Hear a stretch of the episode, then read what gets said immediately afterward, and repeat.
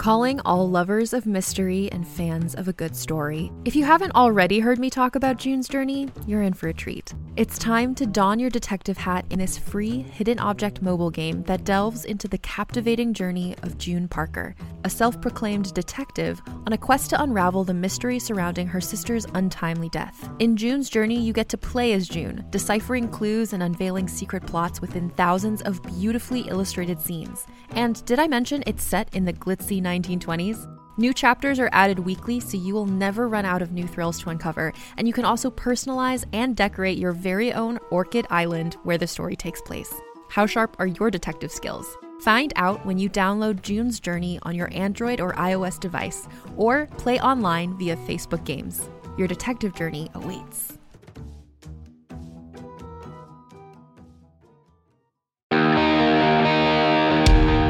Welcome to The Gangster, Book 6 in the Galactic Football League series.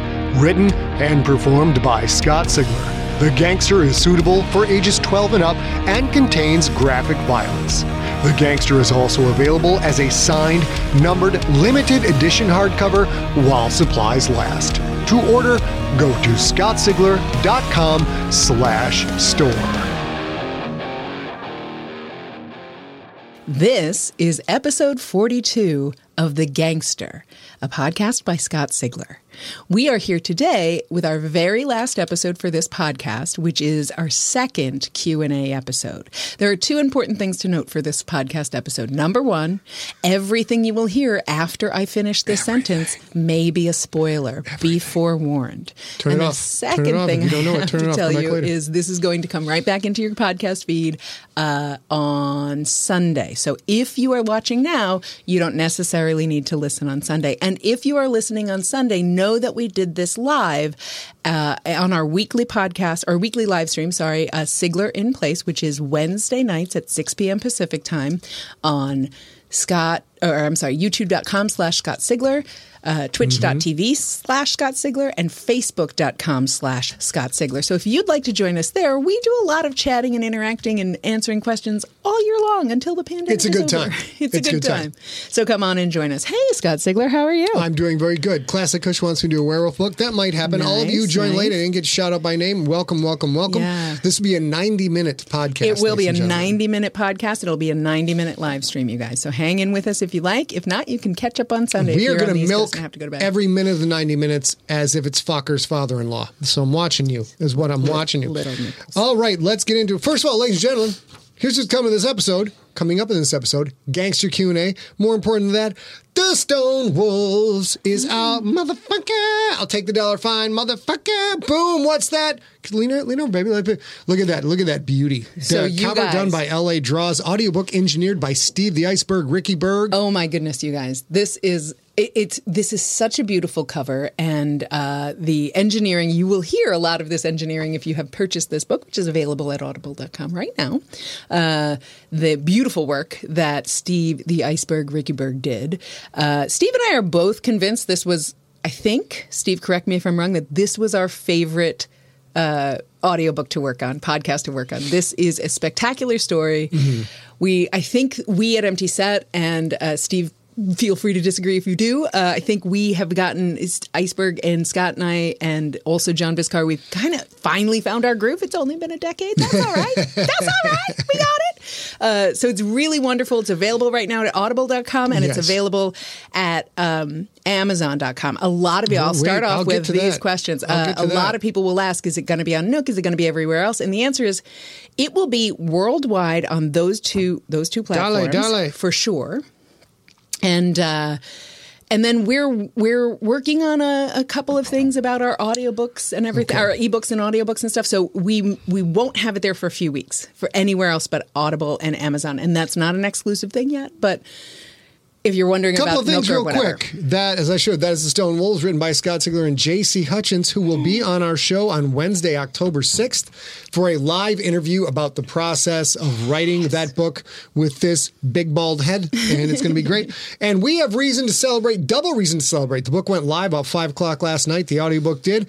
And you guys jumped on it so quick. Surprise surprise. We were number one new release in space Yay! opera Not number one in sci-fi, but number one in space opera, which is kind of friggin' dope. So we, uh, you know, What beat is out Rogue second? Have you guys ever heard uh, that second book? S- S- Star Wars. Squir- it's a werewolf story. It is. Star it's scar, Star Wars. Star, yeah. Star Wars. They're yes. werewolves who are also tinkerers and peddlers.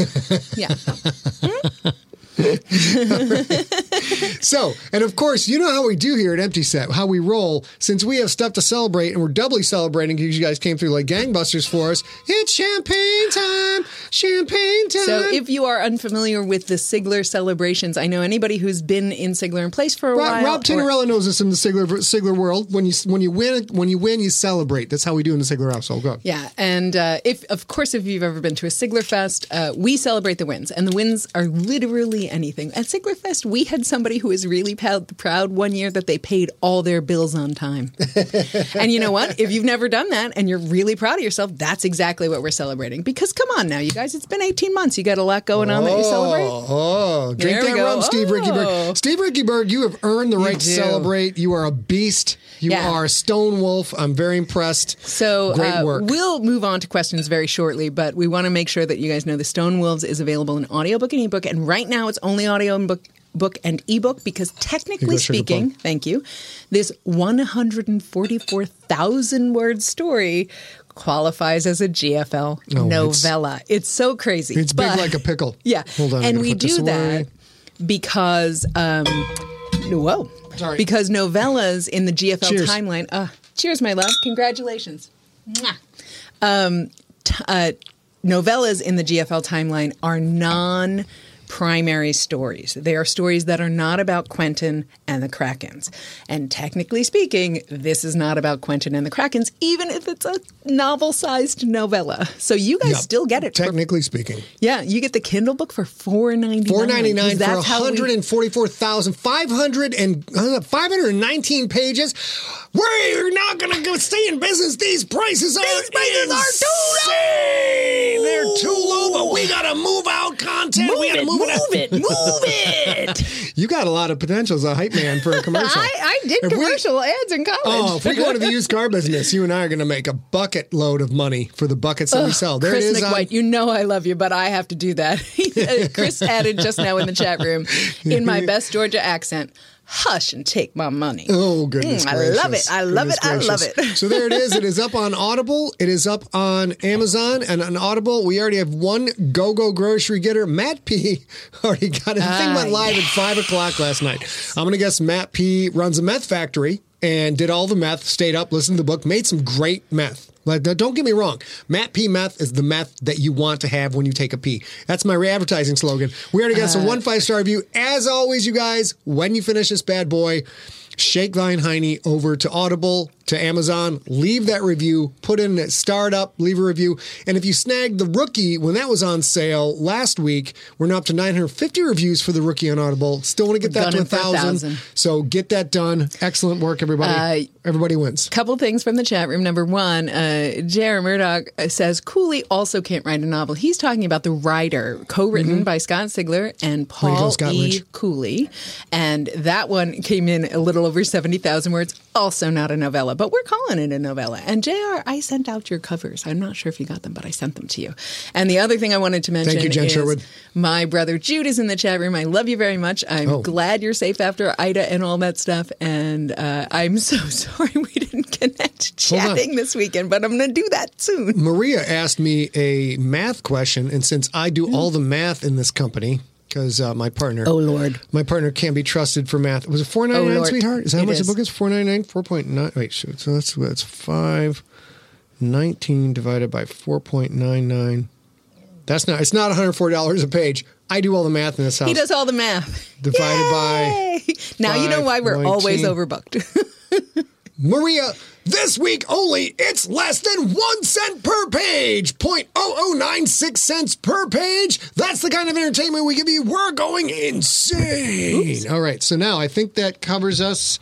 We got a lot. Uh, speaking of coverage, we got a lot of sticky stuff to get through tonight. Yeah, but And, first we um, want to touch oh, base. A couple things. So there is Yep. uh, every first Saturday of the month, our obviously lovely good friend Steve Riekeberg, who we love, uh, we love all the time, but we're very excited about today because he got the gang, uh, the Stone Wolves approved in five, five business days, you guys. It's unreal. That's unheard of at Audible. Unheard of. and Unheard he of. did it. Unheard so super, super happy about that. He hosts every first Saturday of the Thank you, month during the pandemic. He hosts this gigantic long happy hour. and this time it is on, what is it, October 2nd. And uh, he starts at 4 p.m. Pacific time and he goes until 11 p.m. Pacific time. It's a Zoom. It's oh, If you go and search uh, Sigler Junkie Happy Hour on Facebook, you can have all the contact details. You can join. We joined last month or this month, I guess, and it was super fun. And we're going to try to join uh, somewhat in the future when we can. But this coming one, we're not going to be at because we're going to be shipping the gangster, which is arriving tomorrow afternoon uh, to San Diego. And we're going to actually we. Uh, we normally get two physical copies. We both, well, now we live in the same address, but we used to get, each of us would get a physical copy of the book before they shipped it out from the warehouse, which they did this time. And because it's COVID and because it's a pandemic and because it was Ida, our stuff is somewhere lost in Ohio. So we will also see it for the first time when it arrives tomorrow to And this is something we should have got out before we recorded the podcast, but I forgot, so we're going to do it anyways. Coming up this Friday on the live stream, this is Monster of the Week. I could not be more delighted by this. This is going to be so much fun for me. Our guest this week is Lucky Yates, who Oh plays goodness. Krieger on Archer. We've got Krieger himself in the house. Lucky Yates is a wonderful human being, a bizarre dude, and he is going to, I guarantee you, you will be entertained. We're going to be talking about Audrey 2 from Little Shop of Horrors. And once again, ladies and gentlemen, did I mention that one of the best TV shows of all time, the character named Krieger, is going to be on our show? It's just like the good old days. I am so excited. I'm at least a three quarter chub right now, probably a That's full chub by the time dollar. the show comes around. Definitely Who can say? But you guys should absolutely join us Friday, September 10th, 4 p.m. Pacific, 7 p.m. Eastern. If you guys are listening to this at home every Friday at twitch.tv slash Scott Sigler, youtube.com slash Scott Sigler, facebook.com slash Scott Sigler, we have a Fancy Pants person on and we talk about a monster, famous monster from movies or TV. It's Monster of the Week. Lasts about half hour. It's a goddamn good time. We're really looking forward to it. So, a couple of uh, housekeep more housekeeping things. Um, and we'll say one more time now that we're live and more people have joined. This whole podcast is spoilerific, Spoiler. so be warned Spoiler. about that. And Spoiler. two, uh, next Wednesday. So this is Wednesday. We do a Sigler in Place normally every Wednesday Mm-hmm. uh, at 6 p.m. Pacific time. We won't have one next week because we will be shipping the hardcover gangsters out. And we do. Oh, you want to tell them? You want to tell them what we're going to do? I'll tell them this one. Yeah, yeah. Yeah. And uh, also, Story Smack will return on October 9th, Saturday, October 9th. We're talking about the original Ghostbusters movie. Rob Otto will be back. It's been a long time since you guys saw him. That's Saturday, October. What? what did I say? You said September 10th, but apparently it's October something. Did I screw up the graphic? I don't know. Okay, hold on, real quick. September Damn it! 10th, yeah. I'll fix that. I'll fix that. I haven't shared that yet. I oh I got it. Can you remind me to fix that? I it's, will. It's queued up to be shared. I need I to fix that. Thank you very much in, in the chat room. Rob will be back. Ghostbusters, the original Ghostbusters. We're going to talk with Venkman and the boys Saturday, October 9th, 2021. Uh, that's I screwed that up too. Is it no? Is it 2 p.m. Pacific time? It is normally at, uh, yeah, 2 to 4 Pacific. Oh, 2 p.m. Pacific time, 5 p.m. Eastern. Uh, 2 through, yes, 5 p.m. Sorry, Eastern. guys. I do all the math in this company. Um, and then that's all I'm going to say about that. That will be fun. That will be back. Let's get down. Let's get down to business. You guys have been very patient. It is time to talk about the gangster. Anything else, sweetheart? One tiny little thing. Um, so, because we are not going to be doing a Story Smack next week, and we are not going to be doing a Story uh, Story Smack uh, the second Saturday of every month, uh, next month, and we're not right. Or is it this month that we're not doing it? I don't know. This we're not doing a Story. Smack, and we're not doing a Sigler in Place next week. We will be doing a handful of live streaming from the warehouse where we're shipping the books. We have a great good friend. Her name is Allison. She's one of my very best friends in the universe, and she has a warehouse where she ships dog and pet supplies. Uh, her business ships dog and pet supplies, and she's loaning that space to us gratis to ship this book out. And it's I, I, it's So after we had to leave the lair of doom and everything is shut down due to COVID, it's impossible to overstate how wonderful that is. So we won't have that. We won't have a Sigler in place next week, but you'll see us a lot on the internet. Okay. Let's get Are it, ladies and gentlemen. Here we rumble? go. The gangster Q and A. We've got one hour and fifteen minutes left. We're going to try and get through everything. Um, I know we have one audio question which I queued up, but I haven't listened to yet. Do you want to do that one now? Pardon me. Yeah, let's just get Why that get that bad boy out of the way. So we will do the best we can with the audio here, and that is yeah, ready. Here we go. Hey, Scott, first of all, let me say, did not expect the turn for Quentin taking over the entirety of the franchise. That was out of left field and hilarious, maybe laugh out loud. But now for the question Yep. Did Quentin not kill Gredok the Splithead? If this transformation resulted in a new sentient being born, isn't giving the Gibbojawans the same thing as putting a bullet into his head? And if that's the case, did Quentin not fail in his moral task that he assigned to himself? He did kill his enemy. Now, you could argue Pause. Love you, Genelia. Gently goodbye. Thanks for Remember, leaving we with have warned spoilers. It's very good. repeatedly about spoilers. So if you do, if you've not finished the gangster, turn this shit off right now. Come back after. Also, if you've not finished the gangster, pause the gangster and then go listen to Stone Wolves. Then listen to the gangster. That is preferable. Let's continue the question. that he did not know the Gibbojawans would kill the sentient, even if the transformation occurred. Mm-hmm. So, this is less morally culpable, maybe. So it goes down from murder to manslaughter or hmm. With slaughter, whatever the equivalent would be in this galaxy. Sentient slaughter. He still killed the guy. I would love to hear your thoughts. Thanks. Okay, so the uh, sequen- sequential hermaphroditism. Did I pronounce that right? Yes. Yep. That is when a living creature of one dig- one gender transforms into another gender. Uh, it's it's in clownfish. It's in the clown, look up clownfish on YouTube, man. That's just an insane, insane life cycle, which is largely where I got the inspiration for this many many years ago. So um, if a male clownfish ascends to the hierarchy of their their pod. I don't know what school, school of fish, whatever. They hang out in coral. They're crazy. They cover themselves in Crisco and Rice Krispies. Who knows? it's called a car, right? A car of clownfish. Sorry. Go on. Be very erudite. I was and- this and close to saying. I was this close. To, is it called a car? That's really neat. didn't, didn't see that coming up. Okay, so it, it, it you know if the male clownfish, the female clownfish dies, and out of the three or four male clownfish, one of them ascends the female position and sort of runs the car. Is that male clownfish dead, or is that male clownfish transformed into something else, but is still essentially the same living biological creature? So I disagree. Quentin did not murder Gredok the Splithead. Gredok the Splithead has basically cocooned up like a caterpillar and mm-hmm. become a beautiful, incredibly hideous, very terrifying butterfly.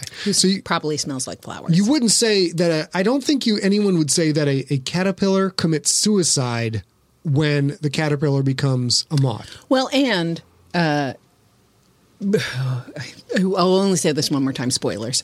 Um, he- he- the uh, the transformation, the the sentient that transforms has Gredok's memories and experience. Yes, Just that- not yes. just not the same take on all of that. It's not. It's very similar to let's say, um, let's go back to when you were like seven, and someone, you know, someone, you thought someone took your transformer toy, and that is grounds for war and murder at that age, and then.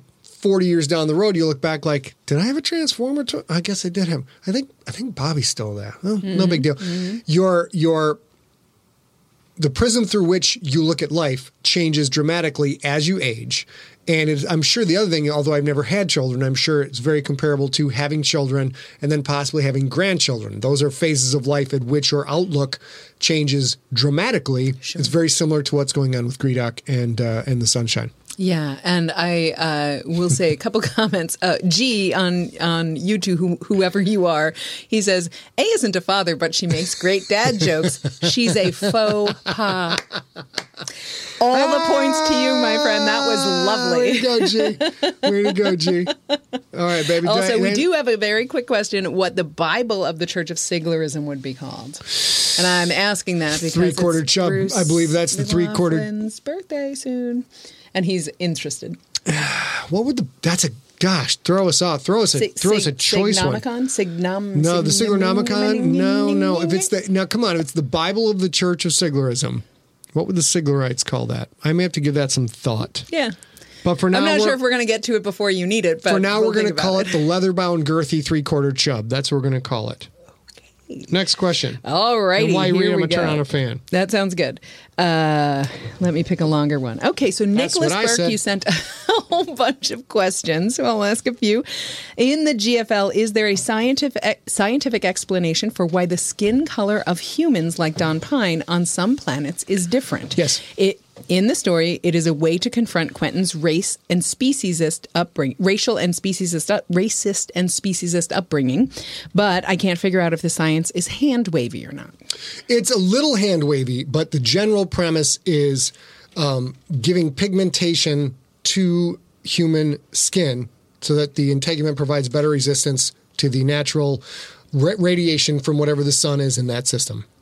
So, in general, um, you know, if it's uh, if it's a, it's a red star, that's going to wind up white. If it's a blue star, they're going to wind up blue. That's where it gets a little bit hand wavy with the description. I'm not going to get into all of the wavelength analysis and the chromosomal damage and the cellular damage and all that. But needless, basically, if you are from a system with a yellow sun, you get the panoply of colors that we have here. If you are from a system with a red sun, you get the uh, all white and then you can also have a couple of the different skins here that so that they won't wind up with rampant skin cancer and ulcers. And if it is a blue star, you get the blue skin. That's it in a nutshell. That's as deep as it will go. Some of the uh, suggestions for Bible include the sig, sig, sigbal. I don't know how to say that. The sigbal. Where, where do you see that? Whoops, sorry. and, Chat, I got uh, excited. I got excited. Hold on. And then Jude also says the bro, the brodex, which kills me. I like the Brodex. And The I do sigbal. also like the I Book of Sigler. I do. I do. I, I do like. I like John Viscar. The Bible of Siglerism is the Torah. Sure. Well, Mazel, the Torah, mazel tov. Torah with a empty set Oh, there you Yeah. go. Mazel tov. Okay. All right, are you ready for more? Yes. Tanner Ellis has just called the Book of Sigler and be done with it. All right, let's Yeah. go, baby. What do we got? Dan Russell asks if you woke up tomorrow and had to spend a week as a character from one of your books, who would it be? Uh, Pookie Chang. That's what I thought you would say, but I also thought there might be a little bit of business, a little bit of want Sean for Dyer. business. Sean Dyer, the playbook. Don Very good. son. Very good. As long as there isn't, great. as long as there- there isn't some uh, chachi twenty to th- twenty-eight to thirty-five year old bro who's written a book on how to how to mac on chicks. Oh, it's I'm called sure the playbook. Then yes, it will be the playbook. But uh, th- those guys, oh my god, they're so vile. All right, let's go. All righty. Uh, Godfrey Lee asks Is Obelisk, Obelisk based on a real game? If not, what are some of the rules for it? Uh, can we get Chris's question, Chris McWhite's question here after this one? Sure, of course. The rules for Obelisk, I've always kind of um, I've kind of hoped that someone might, uh, a creative game person, might try and come up with it. The basic premise of it is it's it's a chess-like game, perhaps with a little hint of risk or a little bit of Chinese checkers in there, which are all you know kind of similar type thing, but the general elements of it are you are trying to build up towers. The higher you build it, you have to do something to get another layer onto your checker piece. So if you got checker, then you got a king, it just keeps stacking up. I don't know if you guys, when you were kids, played checkers with uh, Super King and Emperor. So that was four high. I don't remember the I don't remember what the rules were. Eventually, I know when you got to five high, you just pick up the whole stack and throw it at your buddy's face, and he had to sit there and bleed. That was the rules. That's what we did in Bleed Sheboygan. from checkers? Bleed? Oh, are you, bleed. have you never seen little boys play? Jeez, they throw I'm not really stuff sure what's each other's happening with face. my neck when I say that, but come on now, bleed. Bleed. So, what is that? so that's the premise, and and but there have to be some kind of modifiers. The higher you build your tower, I believe, the more defensive it, abilities it has. But the movement and the offensive capabilities are probably reduced. So that's the, that's about all I've got for Obelisk so far. It's really just a vehicle to show that um, Quentin's strategic vision isn't all always limited to the lines of power, and that is something that will definitely come into play in in book eight. Spoiler what? Sorry. Good. All right. that wasn't me, Chris. That I don't know what him. happened. I don't know. so Chris, Chris. McWhite asks, uh, gender reassignment is thorny in Mm-hmm. real life. Forced is really thorny. St- What might the purest nations take on Q's choice? be? Okay, that's an easy one for me because first of all, the Purist Nation is adamant that it is one human man and one human woman. There is zero margin for error there. any homosexuality is is definitely sh- shoved into the shadows. We're talking like you know 1940 Salt Lake City, Utah. Like, and I'm just throwing that out there. I don't really know that they're particularly homophobic culture, but um, it is more. Let's go nine. Let's go 1950s Russia. It is not USSR. Excuse me. is not something that is tolerated. And also, there are literal laws against al- non-human beings being on a the soil of a purest nation planet. Buddhist City is providing an exemption because without that foreign capital and that trade coming in, the purest nation would be the, even more repressed and poor than it is right now. So uh, their answer would be kill them. That purest nation just stone them with stones until dead. That's it. But also let them go to the outpost Buddha City and let us take their money. Yeah, Which is, you know, an, analogous to here. you may buy forgiveness. What's that called? Back in the old days of the medieval church, a pennant, a not a pennant. Um, you could you could sin, and then you could hand it like, okay, I sinned. How about I leave this bag of gold right here? Have I sinned? And they'd be like, sin? What are you talking about? There's I'm not no sure sin. that has gone that that went away in the Middle Ages. I no, think that's but it was more it was more pronounced in the Middle Ages. Anybody in the chat room knows what that indulgence is? Thank you, Sean. All right, so that's it. Next question, babe. All righty, uh, Barbara Youngbauer, who Dispensation. Thank you, Bodie. Holy cats is an OJ. Uh, we love you. Thank you for the email. She says, Good morning, longtime junkie, first time caller. I'm at work listening to the first Q&A for the gangster, gangster because Mondays are my Sigler podcast day. Here's my question. Is the crypt the ship, not the book, an Abernessian ship? Um. Okay, let me think about that. Oh, hold on, sweetie. That's why we're chug-a-lugging, guys. So things get friggin' nutty here. Those of you listening day. at home, we're pouring champagne like it's going out of style. We celebrate the wins. Uh, is it an Abernessian ship? Is the crypt an Abernessian ship? Uh, no. I wanted. I just. I. I, I kind of had to think through um, all the plot lines and all the red herrings. And if you believe what I'm saying, I say no. But also, I lie for a living, so take that in stride. All righty. Brian Gregory says he made it for the chugging. That's a that's a loaded nice phrase. Hey, I made it for the chugging. Okay. Also, spoiler central. Uh, yes, Yeah. yes. Chris Grawl. I said it. A didn't say it. So, Chris Grawl. Cheers. This is a huge one, and I'm reading the whole thing, but you got to answer fast. Uh, actually, I Hit it. need you to make sure that's live, right? Yes. Okay. So, Ali, I know you're in the chat room, so I'm reading your question. He hasn't heard it. We are doing the short list of names for our baby girl due in December. As Quentin and Rebecca are also having a baby girl, we would mm-hmm. like to add their baby's name to our baby's Oh, name Lord. short list. However, the next book will not be out until after our baby arrives. Can you let us know her name early? I am going to jump in here and say if you don't want to answer that question live, but you are willing to answer that question for Ali, I'll allow it. I mean, you know, privately for Ali, I'll allow it. Let me finish the rest of it. He says Rebecca is already on our short list, which is great. Oh, oh, this is first name, not a last name. Yeah. Okay. Uh, we would also really love if our baby girl's first book was one of Scott's, and as most of his books are not suitable for babies, would it be possible for Sparkle Horse to finally be written, even if it's just a novella, which we know today is not necessarily. Short. Real quick, Sean Dyer in the chat room has said, "But Scott, you wore a shirt that said reliable narrator that time. How can I trust that shirt now?" That's a very good point. Also, smart ass, go to the front of the class. And Absolutely. put, put the ball and jacks away, Sean. It's in the front. Can you just put your hands on the desk? Put your hands on the desk. I feel like he should get to put his hand into the swear jar. He should get to the golden oh, he puke should- bucket oh, and grab geez. out. throwing out some monies, throwing out some monies. I am a reliable narrator Shannon. in that everything you read in a book, you will never, you will never read a hundred pages of say a villain where the villain doesn't think any villainous thoughts. You will never read about a character who's trying to pull the wool over the Star Empire's eyes, but never has a thought where, like, I'm just not going to think any thoughts about pulling the wool over the. Because the unreliable narrator, the point of that is to make you, the reader, believe your only eyes and ears to a world is thing A, and it turns out to be thing B. To me, it is not a clever device at all because the reader has no possible way of knowing that it's a fake thing. So, reliable narrator means you will not experience that in my books. As far as baby names, yep. so that's you're not going to name live the. Oh no, the no, no! I, I would just, I, I got. I, let's see. Um, still, it's a work in progress. Jungblatten, Lipschitz, Barnes, Montaigne. That's a hyphen, Barnes, Montaigne. Oh. So Jungblatten, Lipschitz. Jungblatten, Lipschitz is the middle name. Jungblatten is the first name. So, so interestingly, I read this question because I'm so excited for you and your wife, Ollie, but also because I thought for sure he would suggest Scott because he does that every chance he gets if he meets a pregnant human yeah, being. yeah. Call call her Scott Sigler. One word. That is her first name, and she will go far in life. I assure you. Oh, I love it. Okay. Uh, shall we move on? Yep. All righty.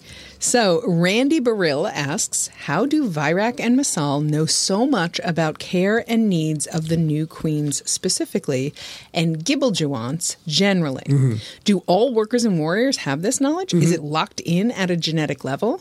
If so, how can the leaders have no clue? If not, how could they have What- been so prepared? I'm not sure what he means by no clue. Uh, I think he, I think because ugh, okay, Chris Grohl, you win. It, it's sort of a spoiler to say this, but Gredok doesn't see it coming. No, Gredok doesn't see it coming. And okay, let's let's talk about two things at once. Number one, this shit's illegal as all get out. Illegal as hell.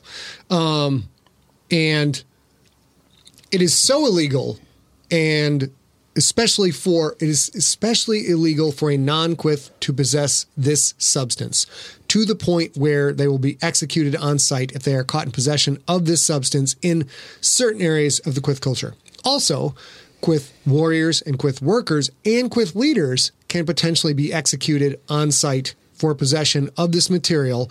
Quith leaders get a lot more a lot more flexibility. They get a chance to prove their innocence. But if you are if you are a warrior carrying around a vial of Gibbeljuwants, you're done. You're toast. It's over. They put a bullet in your head. No, no, no lawyer, no trial. It's over. It's a very brutal aspect of their culture. So, and because of that, you know, no one expects the Roman Inquisition. That is part of part because it is so rare, so hard to obtain and it is so illegal to the point of the of capital punishment. It's just not seen very often. It's not seen very often. The human equivalent would be you know you you may be in a business rivalry with a rival firm say you both have cleaning companies and you've been running ads against each other let's say they're political rivals You're political rivals you run all these horrible ads against each other you're lying your butt off all over the place and then a political rival b goes to political rivals a's house at three o'clock in the morning and murders his three children with a hammer don't see that coming. It doesn't cross your mind that you need to protect yourself against your political opponent killing you with a killing your children with a hammer. So uh, that is why he didn't see it coming. Uh, and also remember, Quentin didn't obtain this himself. Somebody else obtained it and thrust it upon Quentin. So Gredok was very right not to suspect it because Quentin didn't even know what the hell it was until it showed up on his doorstep. Yeah. So now I have a couple questions. Okay. oh wait. Um, hold that. And then the other answer to that question is: it is taught this, these laws and this process and these cultures are taught to every quith as soon as they enter primary school. Every quith knows the rules. It is a genetic impetus that is further reinforced by schooling and culture and tradition. Go ahead, babe. So I have a couple, two, three things to say. One, I always think of this as akin to, you guys may remember this, sometime in the last 10 years or something, there was a Russian guy who was at the Millennium Hotel in London and had a tea, had high tea, and then he died three days later of polonium poisoning. And mm-hmm. to this day, nobody knows where it came from. It's one of those things that is so wildly um, uh, aggressive inside your body, like polonium is in a human being, that there's just no stopping it once it starts. The second thing I want to say is I don't know that we ever find out where it comes from so far, right? Uh, several people are asking, what is it? How is it made? Where did it come from? It is. Uh, I, I will. I will not get into details. I have the life cycle all figured out, but it's not no longer germane to the plot because we will not see this device again. But it is a. It's really complicated. Here we go. Simple. It is a hormone that can only be secreted by certain females. It is very similar to royal jelly in that regard. So it is in in the evolution of the quith. The the point of it is when a quith female realizes she is near the end of her time, she will secrete this substance in order to make another quit one of her sequential hermaphrodite subordinates. Did I just say that? Wow, I sound Yeah, you smart. did. One of my sequential hermaphrodite, and I screwed it up. Sequential hermaphrodite subordinates can be elevated to then continue on the lineage and protect the tribe. Now, that's the primitive growth of this this species. Once they attain uh, sentience, develop the written word, develop technology, and start to get into capitalism and commerce and power struggles, all of that changes. The biology hasn't changed. Just like you know, women produce offspring, that hasn't changed in the human in the human race. But the the accoutrements and the culture around women producing offspring has Sure. changed a significant amount because of all the new things that we got. Great. I have a third question, uh, just for clarity. If, say, in this particular scenario, Mm-hmm. when Masal or Virak sees that vial, Mm-hmm. if they took it away from a human Mm-hmm. to bring it to someone safe, Mm-hmm. would they still get killed? It's very, very possible. Yeah, but that's I, I figured that was the answer, and that's a that's an important thing to note. It's a risk that it's there at all, and it's, It's- a risk and a sh- crappy thing Things- that Quentin does that to the Quith. the the the Quith are the most human-like culture, but they also have this very alien element to them, which is self-preservation and self-identification are not as strong in Quith workers and Quith warriors as they are in every human that is alive today. It doesn't mean they're pushovers. It doesn't mean they want to kill themselves or they'll die if they're told to die. It just means they are there. It's a much more feudal caste based system mm-hmm. based somewhat on medieval Japanese cultures. So they, they have that going. And the, and the Sklorno, of course, are completely alien from the perspective of just being batshit crazy, but mm-hmm. also the fact that cannibalism's no big deal to them. Whatever. Yeah. Oh, we got too many population? Easy. Kill these ones, feed these ones, problem solved. And it doesn't, they don't, in no point do they think that is a wrong or a bad thing. That is just the way things are. The Quith culture, maybe look at a vial of Gibbeljawants and just like, well, that's bad. And Yeah. they just walk away. It doesn't occur to them to do something about this problem unless it falls into a particular set of stimuli and circumstance. So John Vizcar is in the chat room. John Vizcar, if you are listening on the podcast, is our continuity czar. He is also a great good friend of Scott's, great good friend of mine. Does so much work to help us keep the Siglerverse straight. As as Scott writes the books, he says the fact that it is a hormone secreted by female quith is revealed in a ch- in the chapter "The Hidden Queens" in the Gangster. So if you haven't yep. read that yet, you'll see that then. No, wait, John is it's uh the Hidden Queens is in the gangster, but I think that text of the Hidden Queens is actually in an earlier book. I think so, I think too. it may be in the All Pro, as a matter of fact. I think so too, but it matters here. Yeah. so, uh, Andrea Miner asks this is a related but different question. Hit me. It was my impression that a Quith Queen's mate, along with inheriting all of her worldly wealth and being responsible for all of her care, also gets to father her future children. Mm-hmm. Now that Quentin is Gredok's protector, how does she breed? I have an image in my Okay. head of Quentin having an interview with I don't want- potential fathers. Oh, I thought you said I have an image of Quentin getting up all on that Oh no, spidery no, business. just having to interview no, potential. no, that is a fathers makes me negative four quarter chub right there, all the way down. No problem. Um, I got upset. I lost my point. Oh, so here's the crazy thing about the Quith culture. So a female cannot own anything, can't own anything at all. That all must be owned by the male, except it's not the male, it's the males, uh, plural. A female quith who can own nothing unto herself is allowed to have as many mates as she wishes. So she has her own harem. So she can't own anything, can't technically buy anything of her own, can't own any possessions. But If she, can wa- get that. If she if she wants to have seven to ten little tiny quith leaders going to town in the business, that's her business. She gets to decide who gets to get all up in her spidery goodness. And the more the more mates and husbands that she procures, the richer that she is. So it's a very, very, very complicated culture. And you you can get three husbands in one harem who will go to war with each other if she can't control them. So they're controlling her, she's controlling them. It's uh, it's very Elizabethan. It's nuts. Next question. My dear Madeline Ciccarelli you. asked Good this job, question. Nelson. Yep. She asks, I'd like to know how each character and species has a unique voice. Mm-hmm. Most of the alien voices have a filter mm-hmm. on them, so I would love to know what they sound like without the filter. So, you guys, should we? I I've been warned about this. I haven't heard this yet, but I, I was forced to prepare it. Uh, technically speaking, nobody was forced. Riekeberg once again, the iceberg, the iceberg, in a perfect reality. God damn it! That's perfect. In a perfect reality. God damn it! in the pin, in a pinch hitting moment, and now you see how empty set works on the inside. Pulling back the curtain. Um, because we were preparing for this episode and we finished the Stone Wolves and we finished the Gangster and Riekeberg had so much to do with that. My man, the Iceberg, put together a gangster audiobook blooper reel. So we're going to listen to it. We haven't heard it. Okay, here we go. And oh, I think I deleted the name of it, but this should work. Here we go. In a perfect reality, God damn it. I'm pausing it. Yes, that was me having my phone in my pocket while recording a professional grade audiobook and apparently having to get an alert from ESPN. Yes. After I said, You sure you don't have your phone in your pocket? And I said, Shut up, woman. I know what's up. I'm a professional. I don't. I do not. I've been doing this for 20 years, woman. Back off. In the climate ravaged world of 2072, the city of Pura stands as a miraculous green haven. Pura is a geoengineered paradise that protects its fortunate residents from the global catastrophes of heat domes, fires, floods, and droughts.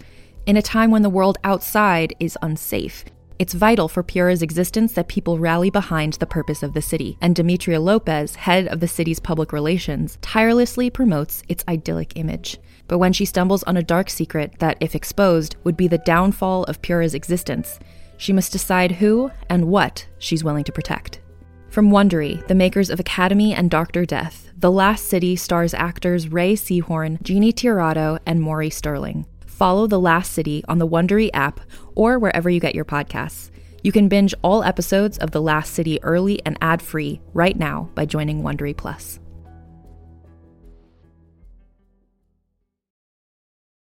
Greetings, adventurers. Today we're excited to introduce you to a new story Dark Dice, a horror podcast that blurs the line between actual play and audio drama, where the story is determined by the roll of the dice. Six adventurers embark on a journey into the ruinous domain of the Nameless God. They will never be the same again. One of the players is not what they seem after a doppelganger, a creature that can assume the form and voice of whatever it kills, infiltrates the team. As the players are picked off and replaced one at a time, can they figure out who the monster is before it's too late? Can you? Here's a quick example of what our show sounds like. The uh, shambler with the jar of liquid inside of him. Soren Arkwright let loose an arrow that cracked the glass, passing through the spine of the creature. The shambler still managed to maintain its forward momentum, but stumbled as it eagerly tried to bite and swipe at Soren, landing near his feet. As Jeff Goldblum has now joined our cast, Dark Dice is available however you listen to podcasts. Ready? Here we go. My long dangly cord got in the way. You know how it goes. you heard that, Steve? I'm doing a whole lot of drugs. Oh, okay. Wait, I'm Well, now, Steve. I've confessed to you I'm doing a whole lot of drugs.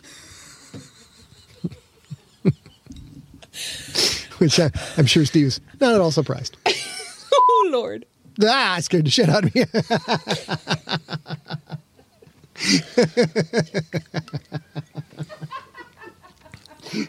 I can't believe you can hear There's me. someone in the booth with me. Ooh, I'm literally, I'm literally sweating from the forehead. Ooh, it's a big forehead. Have you heard of a guild splinter group called the Vermada? No, it sounded like fucking Trump. Taking off my sweatshirt. I've had enough. Did I say throw it on the ground? Okay, here we go. Thanks, man. Tier 3 players in a backwater system that didn't have the same medical technology readily available to the League of Shit. Becca blinked. Triple? That's what he said. That's what he said. Sorry, I'm pausing it. That helicopter is not in the audiobook file. Oh, okay. It's I outside. wasn't sure. Yeah, you never know. That's how good our audio is. You can't tell if it's real life or not. Also, while we're waiting for Joe that, Carlson- Joe Carlson says it's not a four head, it's a six head. I've been going by five head for a while, but I guess now that I shave it, I guess technically it is a six head. Yes, I will accept this. Ooh, sexy. I will accept this uh, this punishment. Here we go. Lego shit. All right, I'm gonna do those two lines again, Steve. Sorry, buddy. Fucking dying on. I'm dying in here, dude. Don't like the writing. Removal surgery requires a long recovery, Reed said. The CMR allowed Sandoval to wait until after the Galaxy Bowl, so there would be no interpretation. God damn it. Fuck this fucking bullshit. That's terrible. Every writing. day. Christ. Every recording day. Damn it. Off to a rough start this morning. Miss Montaigne, please. That doesn't make any fucking sense at all.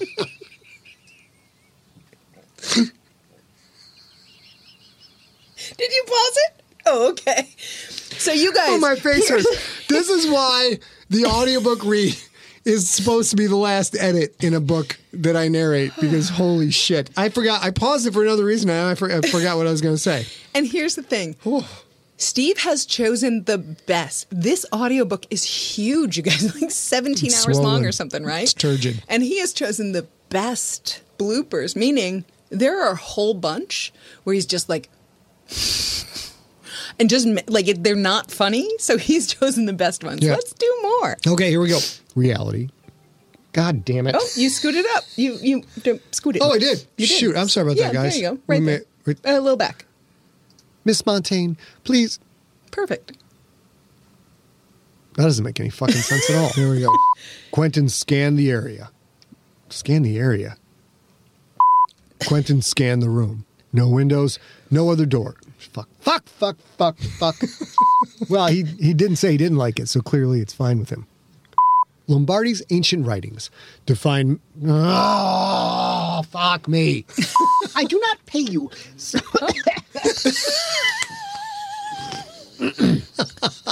Gredok took a shot at some good stuff. Fuck, who wrote this fucking shit? Jesus Christ. Very interesting. Gredok said. But from where did the pic? Oh shit! I messed it up. Why'd you do that? Why'd you Because I was that? going to pause it. I Oh, thought that I man. would pause it. What I wanted to say is, One sec, one sec. there, you go. there it is. Yeah. Sorry, babe. Hold on. Wait, wait. Hold that thought. Gredok took a shot at some good stuff. okay, go ahead, baby. Um, what I love, That works what better, I love so Steve. much about that is Steve put the Gredok filter on that so you could hear how funny it is that he screwed up, and he hasn't hasn't done that in the previous blooper reels, and it's perfection, even though it doesn't really answer Madeline's questions. And also, uh, Sean Dyer points out that no windows and no doors. It's quite a difficult room to get into. yeah, it's very difficult. Also, we had some strange person in the chat room for YouTube. I think everybody can see it.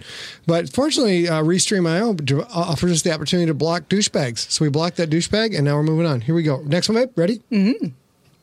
Fuck, who wrote this fucking shit? Jesus Christ. Very interesting. Greedox said. But from where did the pic? I don't know. I Daz Vidali. Okay. I gotta quit picking words I can't pronounce. I'm holding an imaginary T, by the way. Just my where I'm sitting my butt. Hey, we're going to have some tea, are we? What? Some tea. That'll be very funny. People will laugh. That is not how any of that works. Uh, do what the fuck he said his eyes on those means? I have no idea. Just delete that. Steve, we're listening to a plane. We listen to a Sadly, lot by of the time you get to this edit, it won't matter anymore because we'll be done. Steve, we're waiting on a plane. it's like it's like a you know like a crime movie. We're waiting on a plane. Sooner or later, that plane's going to take off, and then we're out of here. But it's a fucking loud plane. You know what I'm saying? Fucking loud. It should run out of fuel soon. Uh, Debrielle Carr, no, no, oh none God, at all drinking. if we set this up so that he thinks he's got God fucking damn it. Fuck. Just I'm gonna push through this fucking thing. Fuck it. There's another goddamn glanced. Fuck, I hate this shit. Ooh, that's weird. Uh, what does that mean? Quentin would make sure she got her money.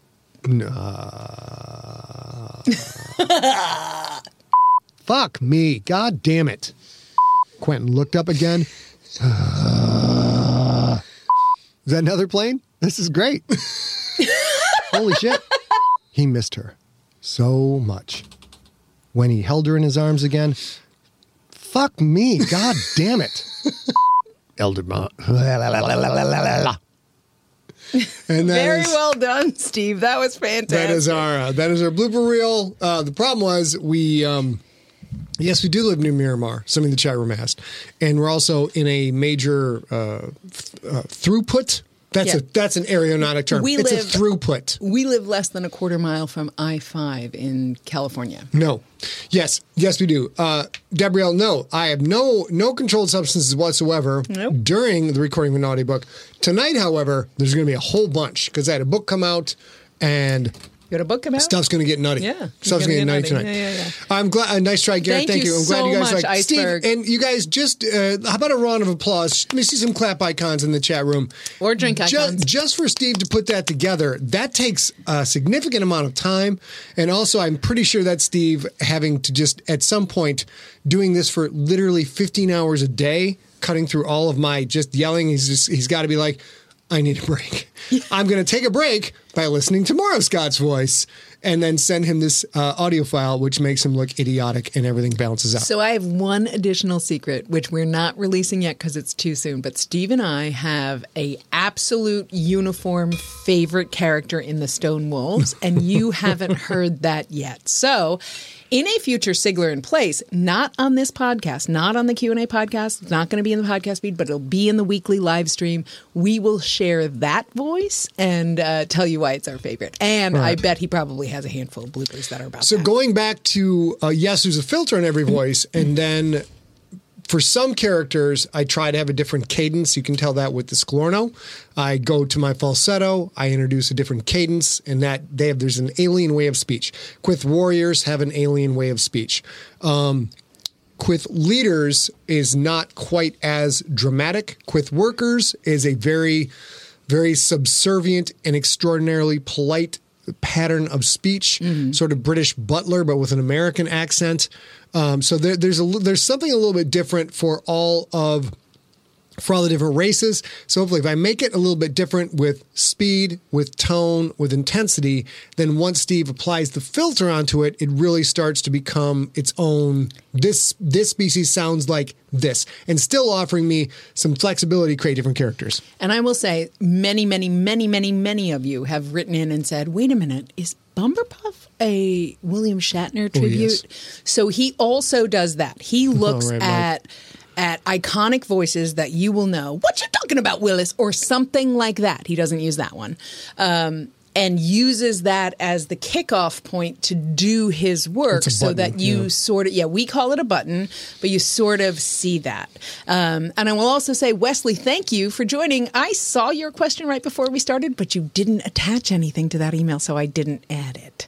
Um, if you would we will let you know what we think. Um, but there's no attachment there.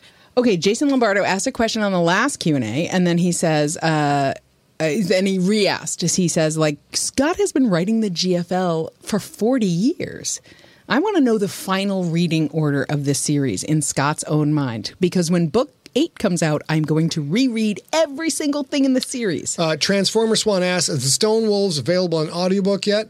What? There it is. What, How do you like that? Number one new release space opera. Scott Sigler, J.C. Hutchins' The Stone Wolves, available on Audible and on Amazon in audiobook. You are welcome. Enjoy. you want to check out that whatever new the second number two Star Wars yeah, thing is. it's a thing. It's a little thing. It's I, they're cute. They're very they're cute kids. I love them. They're very Uh, cute. What was so, the, I missed so the question. what is the reading order for the GFL? Oh my God! Uh, I believe if uh, I you know, we can't show this in the chat room. John, could you maybe paste the reading order in, and then I'll copy it and put it in for YouTube um, and Facebook and everything else. But we have a very specific reading order. Yeah, babe. Uh, I think one of the big questions that he's asking is gangster or Stone Wolves first. The champion, Stonewolves, the gangster. GFL book five, the Stonewolves, GFL book six. And John will, uh, Ga- De- Debrielle Carr asks, pardon me, I got champagne burps. That's how that's how much of a swaggery, manly man I am. She asks, "How do I get my name in a novel?" the only way to do it now is you must get a Siglerism tattoo and send us a picture of the tattoo. That is a tall order. That is a bold claim. That is much to ask of a fan, and yet I ask it because we are so backlogged. There's like 50 tattooed people who are waiting to get their name in a book. That is the only way to do it. And when you do it, I cannot promise you that it will be a prompt. It could be five or six years. We're very backed up. Also, please don't try and send me like, you know, a picture of a fish because you like rainbow trout and say, it's like Danny the Lundy's fish he slaps people with. No, it's got to be an actual Siglerism tattoo. However, if you have questions of what constitutes that before you go under the needle, you can send those questions to info at emptyset.com. We will answer them. I will work I will work closely with you to provide you the consultancy you need to be successful in life. So Brian Jacob asks, excuse me, if Brian uh, Brian Jacob asks, I okay, you're right, Chris. I'm gonna say it a lot. Spoiler uh, for the gangster. Uh, loved the reveal that Q's father was on the PUV James Keeling, Yeah, yeah. but had Yeah. a theory slash semi question about his identity. Oh, let's get into that. Here we go. Is it possible that Q's dad is connected to the givers that were traveling around sharing faster than light technology? I remember something along the lines of that, that not much was known about the givers, but normally in the past, when information on the various races was shared, it connected to story points slash character interactions later. Hmm. However, the givers haven't connected to anyone yet. Um, I will say no, not connected with the givers. Yes, very involved with the PV James Keeling, aka the Crypt, and you're just frankly going to have to wait for that until I get the Crypt book one and two, possibly other Crypt books out. And even then, I will not promise you that you will be able to figure it out. But uh, that will be one of the for for for people who are just discovering me from the Crypt series by itself. And I uh, A and I talk about this a lot. We think it'll be very popular. I think it'll bring a lot of new readers to the It's the. Siglerverse. Um, there, there are so many Easter eggs.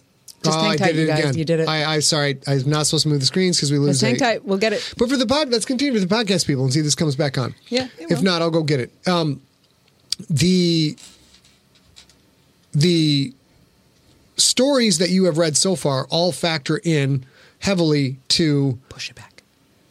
Okay, let's try that. The stories you read all they all figure in into the Siglerverse. It's all leading up to everything that happens in the crypt. It's going to be great. I'm going to go fix this camera right now. Baby, basically tell them, give them the nutshell that people who read the crypt won't get all these eggs, but the people who are doing what they're doing now, Gotcha. Yeah. So as you guys all know, the Siglerverse. Do you want to switch to this camera? Can you do that? it's also dead. Oh, gotta- okay. I, I see. fix that. Live Um, TV. Live TV, you guys. Let's do it live. So, uh, as you guys all know, the Siglerverse is connected. The Siglerverse is connected in more ways than we see in writing right now. So, even if you speculate, as Brian did, and not necessarily poorly, uh, he, you know, there's a lot of stuff there. There we go. We're back. Um, uh, you do get some information, but you need time and energy and more pieces to bring them all in together. So uh, I actually already deleted that question because that's how I do. He says, Is it possible that Q's dad was connected to the givers? The givers you hear about in the GFL, Quentin's dad you hear about just recently in the GFL. Is it possible? It's always possible. But he'll take over now. Thank you. Okay, goodness. so um, I can't tell you what's going to happen. Otherwise, you wouldn't buy the goddamn books. But I will say that everything, all of these hints, all of these connections, they're all going to pan out at some point. Hopefully, you live long enough to hear how they all pan out. But I'm very excited for the crypt. I got a lot of work to do before I get to it. Can't wait. Next question.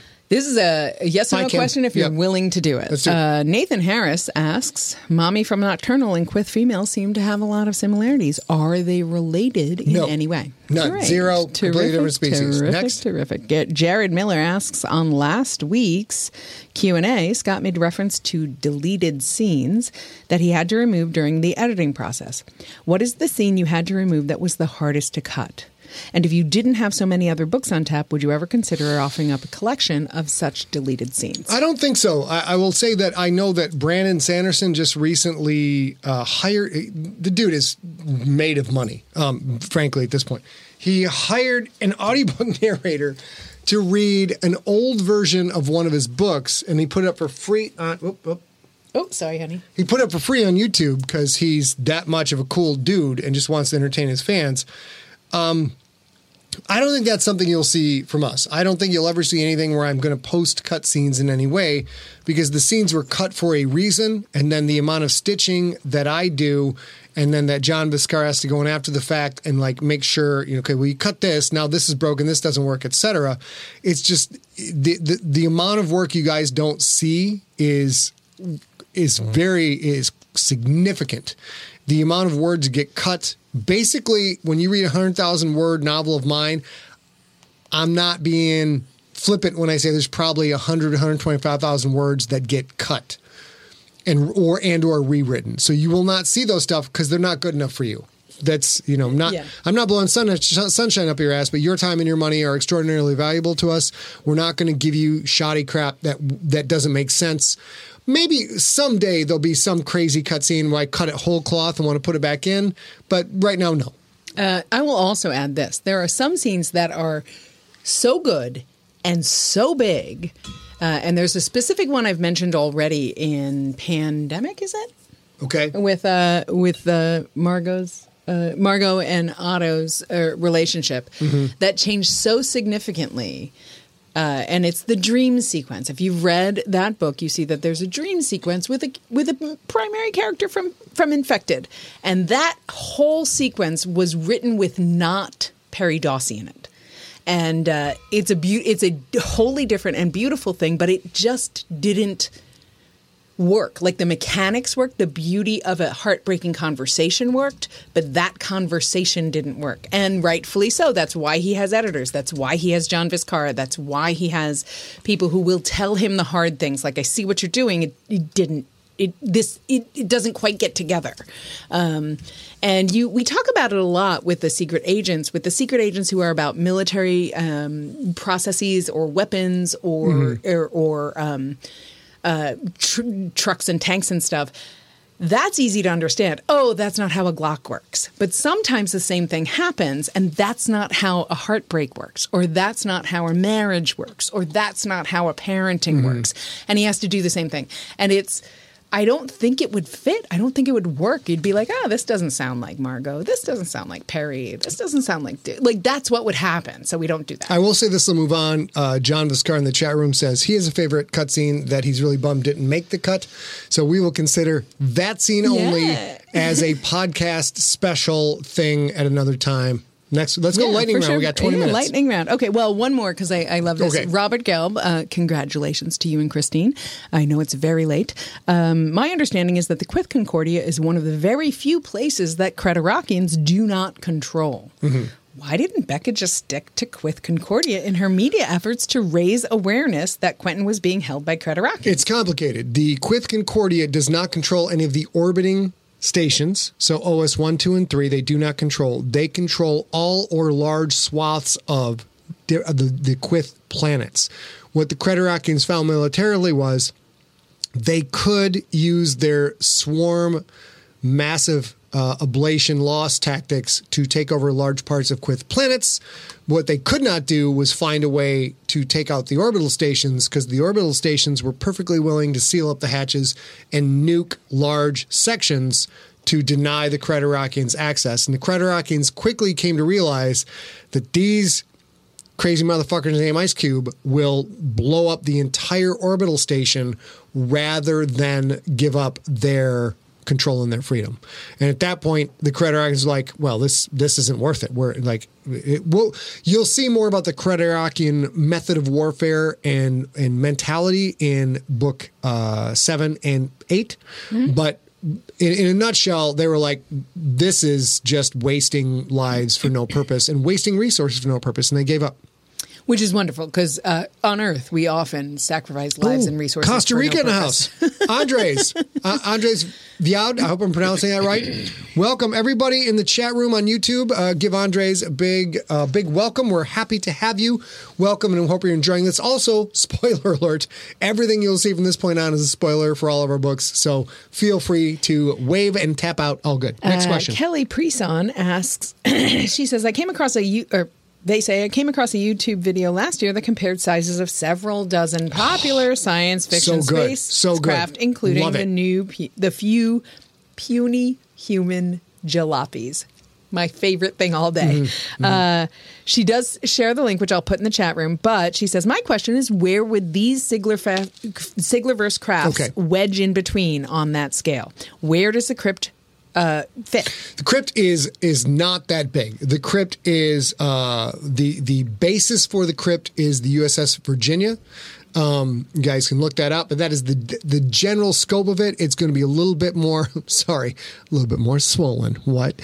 And but Well, well. the general concept right now, we're working on the crypt at somewhere. I'm working with Chris Grawl on this at a crew of roughly uh, crew and officers 80 to 90 and a the the fighters pilots and crew and support support personnel roughly 50 and then there'll be roughly we're, we're still work puzzling this out but probably somewhere in the vicinity of 50 to 100 marines. It's a very modular strategy so that when the crypt comes back to port they take out this these heavy armament units and bring in infiltration units and go back on the next mission. So you're looking at about 200 next one. Uh, what about the touchback?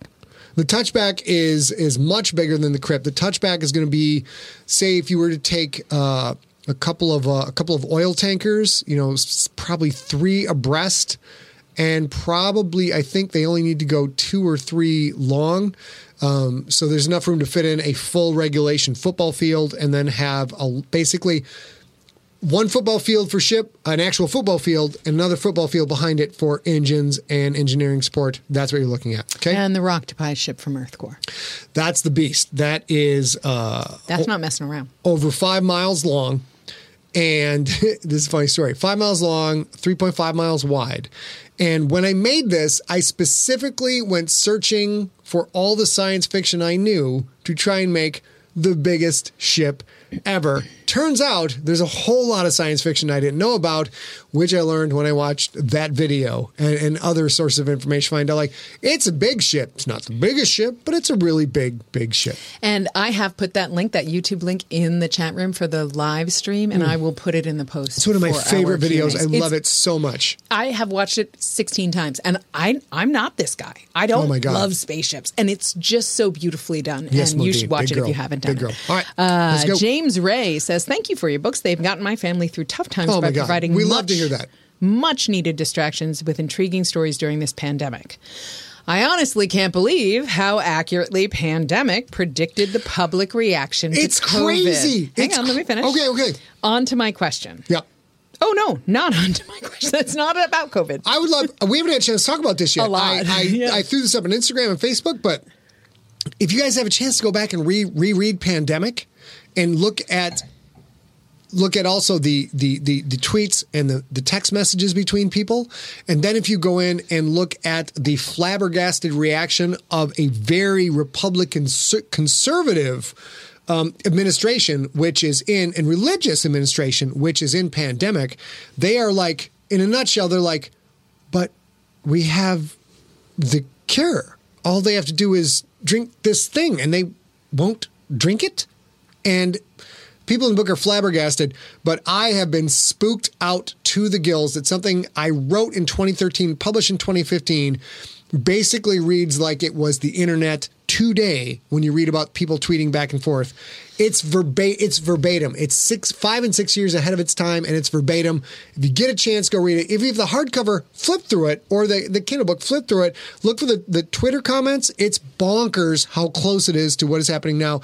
And sadly, I knew this was going to happen. I'm not trying to be like a prognosticator. I knew this. Gonna, I But could you did the work. I You could see where things are going. I'm like, you know Yeah. what? When we get a really bad disease and we have a cure for it, it's going to get politicized. It's going to get radicalized, and there are going to be people, smart people that you love in your family, so to speak, who will not take the medicine that would keep them fucking alive and keep the pathogen from spreading. That's the biggest thing you got And out of mutating. pandemic. The whole plot is based around the pathogen spreading because people won't take the inoculant and things mutating because there is a larger body of biological environment for them in which to replicate and mutate. It's really crazy. And the weird thing for me as a, a medicinal chemist, which is about how drugs work or chemicals work in the body. That was my education. The thing that I don't get is this no, it's my body, my choice. I'm like, yeah, you want your body to have literally every tool in its tool chest. And the thing about a coronavirus is any coronavirus vaccine may, not does, definitely not does, but may help you with other things. Why wouldn't you? Do? I, I don't understand it all. I'm just going to move on. I'm going to answer Trent's question. Trent asks, um, Trent Lewis asks, Scott, did you always plan to do that to Gredok or was part of the evolution of the story? Bro, it's seated in the rookie. It's it, the the the fu- the building blocks of that are seated in the rookie. And when you when you find and and that was to set up so you wouldn't think it was ridiculous when you read the part about sequential herma- hermaphroditism, which I think is in the All Pro. And so yeah, it, this there's a lot of discovery in the GFL series, but the vast majority of it has, I would say, has been planned since I was 19. So Uh, I have a very quick rapid fire question from our friend Larry. Kinney. Yep.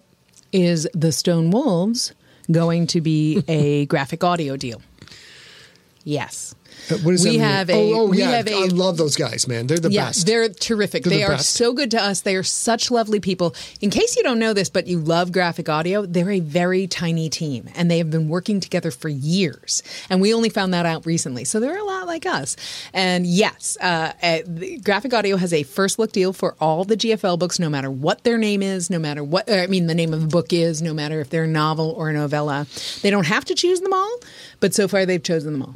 So yes is the answer. And So- if you like, uh, sorry, go ahead. You were going to. I'm just going to say these guys are so friggin' cool uh, that we had to deal with them for Earth Core. Oh, I love that you're going to tell this. It's And- such a nice thing. And they got ready to put Earth Core right about the time that Mount Fitzroy was coming out. And part of our strategy, A and I, of course, are, are a two person mom and pop shop with some incredible, wonderful, hardworking, talented people as contractors as part of the family. Basically, it's, you know, it's A and I. So we we had spent six years working on the Mount Fitzroy deal. Let's try to make Mount Fitzroy become an audible book so that they would put their massive marketing power behind Mount Fitzroy and sell it as book two of a series so that people would go buy Earthcore, which is all us, and that is the biggest seller we've had. And it's got the biggest royalty, and it's great. Graphic Audio put out this, their adaptation of Earthcore, and it was out at the same time Mount Fitzroy is going to come out. And we basic we said, hey, would you guys put that on hold because we don't want people to go to Audible learning about me for the first time, finding Earthcore, and um, we got Getting talk, your we books, actually got to talk yeah. about this after. It's a little confusing to me. Yeah. But in a nutshell, they put the whole product they they put the whole project on hold for us for a while so that we could benefit from all the work we put in. It was very nice of them, Yeah. and we appreciate it. so here's the thing uh, Scott is on the graphic audio side. If you actually want to hear these, you can probably buy them there. What we asked for was can you please take it down? Because this was this was our goal. To have Fitzroy kind of r- raise the tide of Earthcore, and they were like, "Yeah, let me check." I think they were done with it too. They were just it was ridiculous. Oh yeah, it very was nice. it was in in production. It was in process, and and it took literally two days for them to be like, okay, cool. Can we get this? Like, is this the adjustment we can make? And we made it, and it's lovely, and they're really terrific people. Yeah. Uh, Scott Br- Brzezowski asks, my question: Punch Drive, Gravity Wells. Mm-hmm. How do they work? Well, uh, get the Stone Wolves. I'm I'm not I'm not Oh, being that's a good question. I'm Oh, not being good flippant answer. at all. Yeah, There no, is no. a the the only explanation you will get for how they work is in the Stone Wolves, and I cannot I cannot say this. I cannot underestimate. There are going to be eight books, eight novels in the GFL series. You do not need to read any of the novellas except for the Stone Wolves. There is stuff in the Stone Wolves that happens that you will need to read when you get to GFL book eight when things get nutty. So that that is my answer to you. So you at the very least want to read books one through eight in the Stone Wolves. Yeah. Our good, gracious, wonderful friend Hey, and co-author Hutchins in the of the Stone Wolves is here in that chat room. So if you are li- you are watching live, not listening to the podcast, JC Hutchins, who has Oh shit! I think it's Black JC Hutchins. oh my goodness, God figure damn it! that out. What?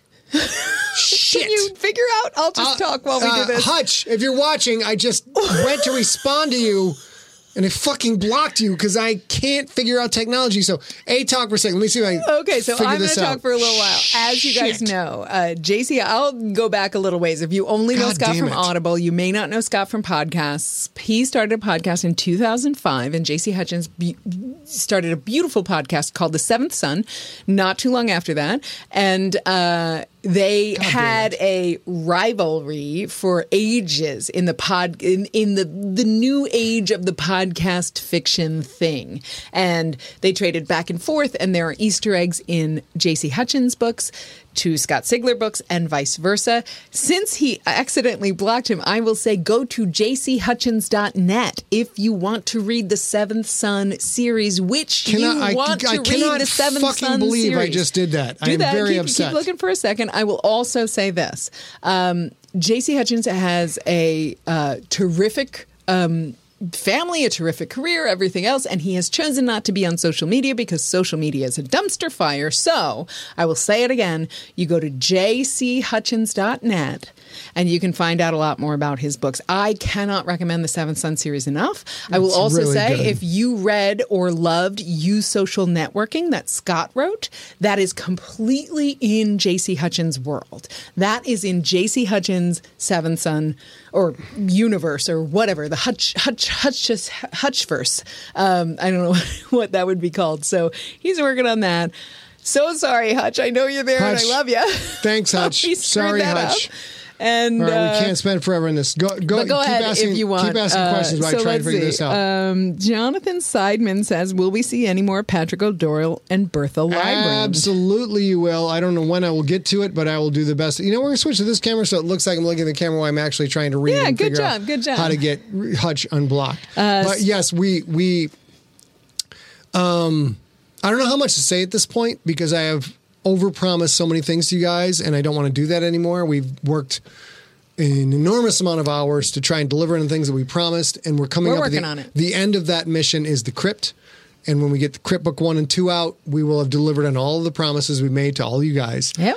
And then there, there. we have plans for other things, but we can't talk about them right now because I have learned to stop promising shit. We are learning. We want to do all the things, but we're only human. So I will also. Uh, Maria says she can help with the unblocking. Hang one sec. I'm just going to give this to you while you do it. All right, thanks, Maria. It's Restream.io. All right, here we go. Um, so I will also uh, ask if this is a yes or no question. Jonathan Simon also asks, spoiler alert, he says that, Chris, not me, were the Roctopi under Mount Fitzroy the last of their species? oh, uh, oh my God. Come on, man. Come on, man. I got to ask you. Uh, have you read all the GFL? have you read all the GFL? Hi, Danny. Uh, since we're a spoiler alert, the answer is no. No, they are not the last of their species. Uh, I will let the chat room take care of this. Chat room justice. I will let the chat take care of this, but you will see them again in GFL Book Eight. Alrighty, okay. Uh, Andy Dane says, as we've now found out the origin of Gredok's The Split Head title, Mm-hmm. what was he before he was a split head? Oh my gosh, uh, John Named. John Viscara. If you're in the house, I think he may have had a name, but I don't quite recall what it is. So uh, I'm trying this dashboard shit over here. Uh, secondary question, do, and does this mean No, that Quith work. can change their names if it no longer applies? Okay. All right. This is uh this is some football shit going down right here. All right. So uh, I'm gonna work. Maria's trying to help us with the unblocking thing, which I swear to God, I already know I will never live this down. I'm glad I didn't I do just- it because I do a whole I bunch of stupid shit. I just had my co-author for my new book show up unannounced to chat and hang out with everybody, and I accidentally blocked him. Who doesn't participate in social media still joined? yes! If I wrote this in a book, A and John Viscara go, that's unrealistic. It's not You gonna can't- work. You can't put that in a book. Okay, what was the question? Oh, you can't give yourself a nickname. Part of the thank you, Clover. Part of the the point of the nicknames, and of course, is sports based, sports based, Yeah, sports-based, gang uh, and gangster based. People in sports, you don't get to give yourself a nickname. It's not how it works. When you are a made guy or an on your way being a made person, you don't get to call yourself. You know what I think? Scott, the the the the, smell girthy. Scott the smell good Sigler is a great gang shame. I want to be Scott the smell good. You know, like you know what? It's not that you don't smell good, but we think you, come, you we think you're a little bit, you know, Scott the Shrinky. From now on, you're the Shrinky. Hey, everybody, welcome the Shrinky to the club, and then you are the Shrinky for the rest of your life, and that is that is it. So, uh, no, he did not. Gredok did not get to give himself that nickname. That nickname was given to him by his organization, and that is the way it works for all Quith. You do not get give yourself a nickname. Alrighty then. Okay, how are you doing? I'm not doing well. I can't believe it. And Maria said she was going to help us, and then And there's been nothing. no text from Maria. Thank you, Okay, Maria. so Sean, uh, not Sean, uh, Nathan Harris. Oh, I already did that. I I didn't realize that I hadn't deleted it. Let me do that. We're going to go a little bit longer than 90 minutes just because we've screwed this up. Mike Jant says, I have always liked Scott's take on aliens. It seems he's really taken the time to think about their environments and then pick up elements from real animals that would most likely develop within those environments. Thank you, sir. Where did the idea for the Gibblejewants? Oh, yeah, we've. so- I'm, I'm sorry, I'll we, we might have answered that, but hang on, let me ask the rest Okay. of the question in case. And accompanying transformation come from? Is there any real world basis for this, or is it just another example of Scott has some real crazy ideas in that head of his? The gangster was awesome, and I cannot uh, wait to listen, read to the next book. Gibblejewants is a combination of a, a bee, the royal jelly concept of bee, where they can select a female to become a queen instead of become a worker. And it is a combination with that and sequential hermaphroditism, so clownfish and other species which uh, go through the process of sequential hermaphroditism. So it is a hormonally triggered sequential hermaphroditism selection. Ryan Winkleman asks, "Is Tara the freak? Uh, Tara the freak was the last of his egg. So was he castrated, or is he still fertile?" Oh, try the freak. No, there's definitely there. Just because you make it out of the egg with your junk intact doesn't mean that the quith culture is going to allow you to walk around with big swinging junk. It's not the way it works. Um, it's a. It is a. It is not a culture that any human anywhere would ever find to be acceptable. That that's basically it. Uh, Kurt asks, with these lines of power that Q quote and or parenthesis and his dad Yep. see, is there any chance that they are descendants of Donald Donnie Darko of the Middlesex, Virginia Darkos? No.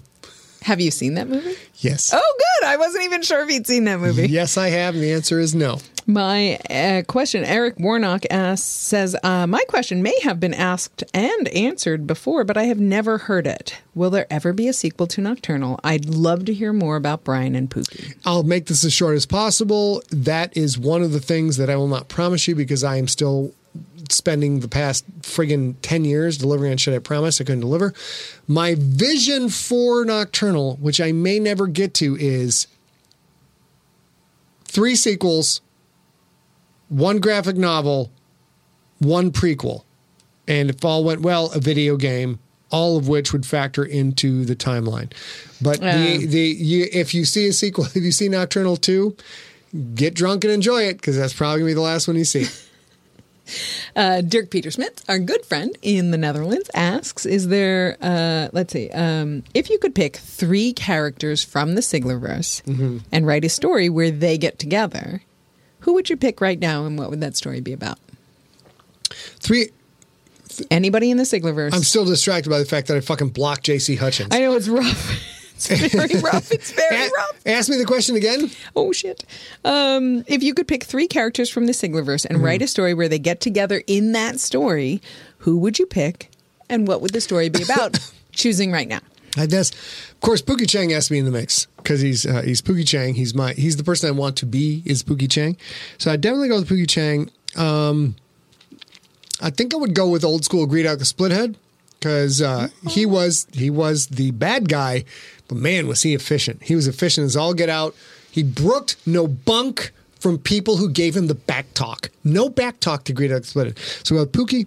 I'll go with uh, Splithead, and I'm probably going to throw uh, Denver in there because I think that'd be a pretty good, pretty good combo. Love, love, love, love, love, love. There's three very different personalities. Put them in the mix, see what happens. Uh, let's see. Joseph Stronger said, "In the new book one of the Crypt, will we see a similar format to the original, i.e., a collection of short stories Okay. about the different members of the crew, Or will the high concept be different? We have discussed this in house many times, and what we are going with is I'll make this as fast as possible. Crypt Book One, I really enjoyed. It was a photo inverse of Lost. In Lost, you had all these people get to the island and not know how they got there, and you would gradually get their backstories. I thought, wouldn't it be cool if we got all of the reasons they had to go to the island, except we don't know what the island is. So that is what book zero of the Crypt Crew Stories was meant to be. How do all of these disparate people wind up getting put on this ship that everybody knows is bad, but you don't get to know what the ship is or why it's bad? That was the gist of that what we have figured out is A and I have have done a lot of strategy sessions trying to figure out how to best entertain people and how to make the most money from the world of science fiction books. Is you're going to see book one is be called Shakedown. Spoiler alert: book one will be Shakedown. You're going to get crew stories threaded throughout the book, except Captain Travis Ellis on trial, and then Captain Travis Ellis showing up to the crypt are probably going to be chapters one and two. So you get a sense of that mystery, a sense of that reveal, and then that ship is sent right out. The crew is not integrated. The crew is not properly trained. No one is prepared for about what for what is about to happen. And what is about to happen what? let's go. what is about to happen is an enormous amount of psychopaths doing psychopathic thing, blood hallucinations, metaphysical crap, and all kinds of dream world shit going down. And then as we go through it, you'll start to meet the crew. And then gradually, threaded throughout books one, two, three, and four, you will start to see those backstories of the crew and how they got there. So, this is, I'll finish this up by saying this is a next level challenge to my writing skill. There are authors who have done this. Stephen King is one of them who can actually kill a character in chapter one, then bring back that character in flashbacks in later chapters, still provide a sense of mystery as to how the dead character influences other characters and how it will change the plot. So there's, I haven't figured it out yet, but you will, it's basically, you know, the Starship Enterprise populated by the, by Jesse Pinkman and uh, and a lot of really bad people doing an enormous amount of meth. I would go where Jesse Pinkman is. I'm not going to lie to you Okay. guys. I'm not. I will also say in the chat room tonight, if you're listening to the podcast, that's the live chat room on Sigler and Place on Wednesday night at 6 p.m. Pacific time Mm-hmm. on Facebook, YouTube, and Twitch. Um, Modine Gunch says she Oh, would have Ma Tweety, Pookie, and I don't know. I can answer that for you. My choice would be Ma Tweety, Pookie, and Jenny Two Shoes. Oh, Je- Or the Rosalind Franklin. Probably the Rosalind Franklin. Now that I say that out loud. Probably the Rosalind Franklin. Um, but do you see blacklist on here? no. filtering. Filtering, maybe. Yeah, do that. Um, so I think that would be great. And if you guys are unfamiliar with the Rosalind Franklin, that is a sort of a sentient. Oh shit! Yes, we got what? What do you think? What would what would Hutch's name be in Just here? search Hutch. course- Hutch Just is search- down at the bottom, down at the bottom, Hutch down at the bottom. Hutch Do it, do it, do to it, do it, bed. do it. Oh, there he is. We it. Hutch. Hutch, my man. We're going to text you after. If you're still out there, feel free to pop into the chat room. oh, my goodness. Because holy crap, did I fuck that up? Oh, my goodness. This is a this is a big one, Elizabeth. This is a big one. I'm okay. Next question, baby girl. All right. Scott Miller says uh, this is a uh, Earth Core Mount Fitzroy question. Are the cool suits used in the G? Oh. No, it isn't. Are the cool suits used in the GFL era descendants of the Earth based company that manufactured suits during the Mount Fitzroy era, or did Angus share their design with his new Hutch travel is in the house. Hutch is back in the house, ladies and gentlemen. Hutch.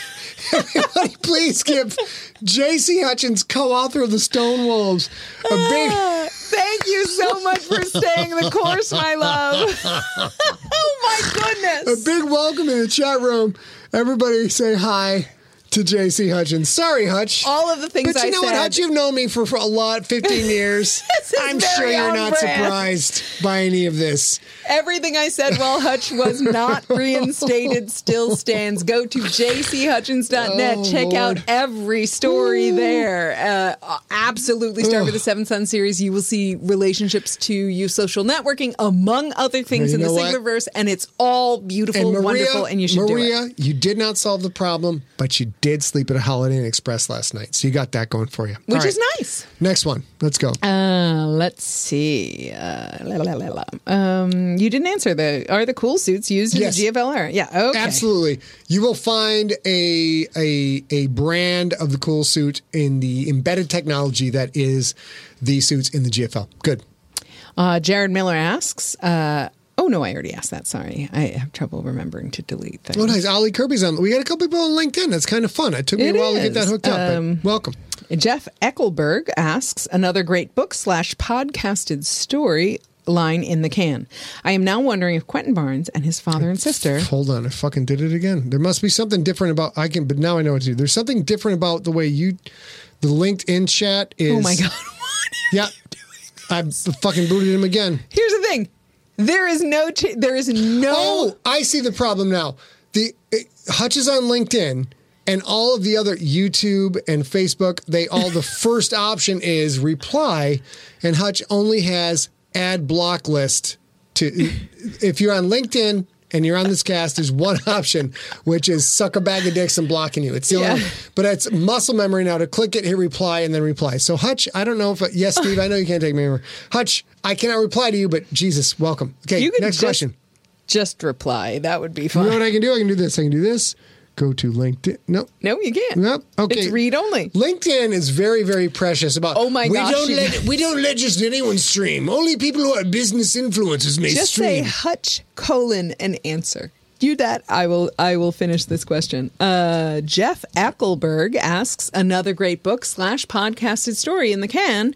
I am now wondering if Quentin Barnes and his father and his sister Janine are descendants of M. Savage. Okay. This is. Listen to me very carefully. In fact, let's go to Scott Cam. Listen to me very, very carefully. I cannot answer that question at this time because it would be a spoiler. But you are going to want to sequester yourself for some time to listen to GFL Book 7 and Book 8. That's all I can say at this time. Dot Brensilber asks, give a shout out to a fellow author. To uh, to that Brent Silver? No, no, that's who asked it. So Dot like, asked, give a shout out to an. I would suggest the one you blocked. I will give a shout out to JC Hutchins. JC Hutchins, the author of The Stone Wolves. Let's give a shout out to JC Hutchins, author of The Stone Wolves. Also, in my audiobook right now are Joe Abercrombie and uh, Nicholas Nic, uh, sh- Nicholas Smith. Sansbury Smith. Nicholas La Champagne, Nicholas Sansbury Smith, Joe Abercrombie, two of my favorite jams. The, all their books dropped yesterday along with the Stone Wolves. It's kind of great. All right, let's go. Paul Wal- Waldron asks, "Where do you come up with the s- names for characters and items in the Siglerverse?" So I know Hmm. I'm going to spell these words wrong as I listen, not read. Cool, cool, cool. But uh, the Toltafine, does he just randomly type letters on the keyboard and see what oh comes no, up? there's literally a process to this. What you may find if you ever decide you want to make up names of people. So you put together names, usually two to three, sometimes four syllables, first name and last name. What you will find is uh, in this interconnected world, you will say Schmugat, and you will Google that, and you'll be like, "What the fuck? There's a guy named Schmugat. What? There's a guy named Schmugat." It's it, and when you are coming up with literally thousands of names, you kind of go through everybody in high school and mixtures of that, everybody in college. Then you start going through the phone book, and then you start to go, and then you start thinking, well, I can do this. And it turns out there are names for those things. And sometimes the names you make up turn out to be words that are in Urban Dictionary, and they're not good. They're not. They're not very good at all. So you start to look for how do I find a name that's not Googleable, which is more of a challenge than you think? And then you mm-hmm. start thinking, let me come up with a word that's not Googleable, also more of a challenge than you think. So the process is I slap together a few syllables, I Google it, and, and it has to come up. There has to be nothing even close to it for me to pick it as a name for a thing in this for an item in the Siglerverse. And even now, things get a little bit weird because the word he chose, shu, shu, shugat? Schmugat. Schmugat. Uh, last week on the other Q&A, I mentioned that I'm a big fan of Richard Kadrey, and he has um, something in his Sandman Slim that's called the Shogat. And so for me, when he said Schmugat, Are you kidding me? No, not at See, all. that's what I'm talking That's about. what I'm talking about. So when he said Schmugat, I was like, no, no, Oh, you we can't, you can't, you let's can't use one. that, can't Let's use that. No, we have to do one before Okay. that. Uh, it was ne- my next question anyway, Sean, but I appreciate the help. Uh, Sean, You did not, John Viscara, know a guy named Sotweed Schnibble. No, you did not. I it. Absolutely knew a guy in college named Timex Nasty. That's he, my he cha- name. he changed his name to Timex Nasty, but it was still his actual name. Uh, Sean Dyer asked, without necessarily naming them, are there any books you didn't enjoy the first time through and went back later just to see if you oh, feel you the mean same reading them? reading them twice. Oh my God. Let's start with Dune. Uh, Dune, I didn't make it through the first three chapters. And I was like, of course, I was a very young lad, but I was like, this is very stupid. This doesn't make any sense. And I came back and reread it. I, I think I read it first time I was in the sixth grade. And I read it again when I was 18. And it was this giant scope shift of life awareness to read when you're 18. I read it again when I was, uh, I think, uh, 26. And I think again when I was 30. And I read it again two years ago. And it is a never ending cornucopia of fucking fantastic. So that is probably the single biggest one would be Dune. Yes. And what's interesting about that is I've done that same book three times. I've never finished Mm-hmm. Never got it? I've never even gotten halfway through. It's not It's for me because it doesn't work for me. incredible. I know, and I It's want it to be incredible. incredible. I tried watching the crummy, crazy movie because who doesn't love Sting? Could never get through it. Sting looked good in that movie. He Sting looked so good in the ripped movie. up, doesn't it? son. It was looked pretty good. See now, you know That's what? all that tangent Let's, uh, yoga. side quick side quick, quick side tangent. Now, whoever the f you are, whether you're in a sitcom, you're a stand-up comic, whoever you are, you're like, okay, you're going to be the you're going to be a male character in a Marvel movie. We're going to send your ass to the gym for six months. Say goodbye. Say goodbye to your family, and then the dude walks out at the end of six months like. and they just rip. I have wasn't what it- pack. That wasn't what it was when Dune came out. It wasn't. I watched every movie that came out when Dune came out. I know the movies. Dudes look fucking, you know, little rip, little buff. They didn't look like Sting. Sting had like what, like one sliver of onion for a month before that movie. All right, let's go. Next question. Oh wait, can we ask this one? Good. Uh, James, James Coleman, Coleman. asks, okay, okay, I have an interesting question. Why, let's put the chat room. Why collaborate? I mean, you don't have to. It must always be a risk. Whose name is bigger and stuff? A lot of risk. So why the chance? What are the rights? Great. This is great. We'll go into this. This might take a minute, but basically, I am a student of the marketing acumen that is James Patterson. James Patterson is one of the most mathematical, analytical authors in the world, incredibly successful, probably uh, outside of J.K. Rowling, probably the best paid author, bar none, because he's approaching from a business perspective. He analyzed how what successful thriller books, what elements they had, basically created a mathematical formula, started writing that formula, had massive success. Then he started to look at Rodin and other authors, and like who are creators who somehow outsourced their source material and made other people create replicas of what he did so that then he could make money off the work of other people. And James Patterson is, eh, without a doubt, one of the most brilliant marketers, authors, and business people going. So I started to study that and I'm like, you know what? That works, makes a lot of sense. I'm going to find other people who can write in my world, and I'm going to therefore be able to write five or six books a year instead of two. That is how I started doing the novellas. And what I found out was I apparently my butthole is that tiny and I'm too much of an anal freak to be able to let other people come in and write a thing. So I have to be, I start to read, I'm like, that's not right, that's not right. And part of what wasn't right was I was asking people like Paul Cooley to write a book without telling them all of the stuff that was planned for the next 10 years. So of course Paul Cooley's writing stuff that doesn't that clashes with what's coming and then I have to go in and fix it without telling them what's coming down what's what's coming down the alley. I said coming down the pipe, but I said my butthole's that big, so it didn't it didn't work out. And But we did find with Hutch that there was so much less of that because Hutch is such a, a- fan of the GFL. It- so basically, what happened was, if I want people writing the GFL, I'm like, at one point, it was like, read these two books, read this novella, throw me a synopsis, let's get to work. That worked pretty good. Mur Lafferty, back doing the reporting, worked mm-hmm. out pretty good. Mm-hmm. Uh, Uh, Matt Wallace too. Matt, Just Wall- a- a Matt things, Wallace. yeah. Eventually, we got to the point. I'm like, go read these five novels and these five novellas, and here's the series Bible. So now I'm basically asking for three or four months of a creator's time to consume enough of the world to be able to tell a story. It's just it became too much to ask. So Hutch was the last.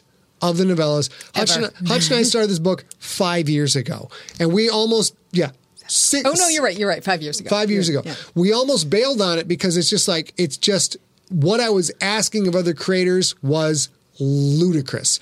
But Hutch, uh, Hutch was able to kind of stand in there, Mm-hmm. and I also had given up on the press. Like I can't tell you what's coming down the pipe. I was like, here's everything. Here's here's how the series ends, dude. So it's basically Hutch, A, and John Viscar are the only people who know how GFL book eight ends, and uh, he killed it. And that's so that's why we did the novellas. It was a business strategy to get more people involved, to create more product for you guys. I also found the good side was people like Hutch and Paul Cooley uh, and Mur came up with angles and characters I would not have come up with, period. And I love them. So that was fun.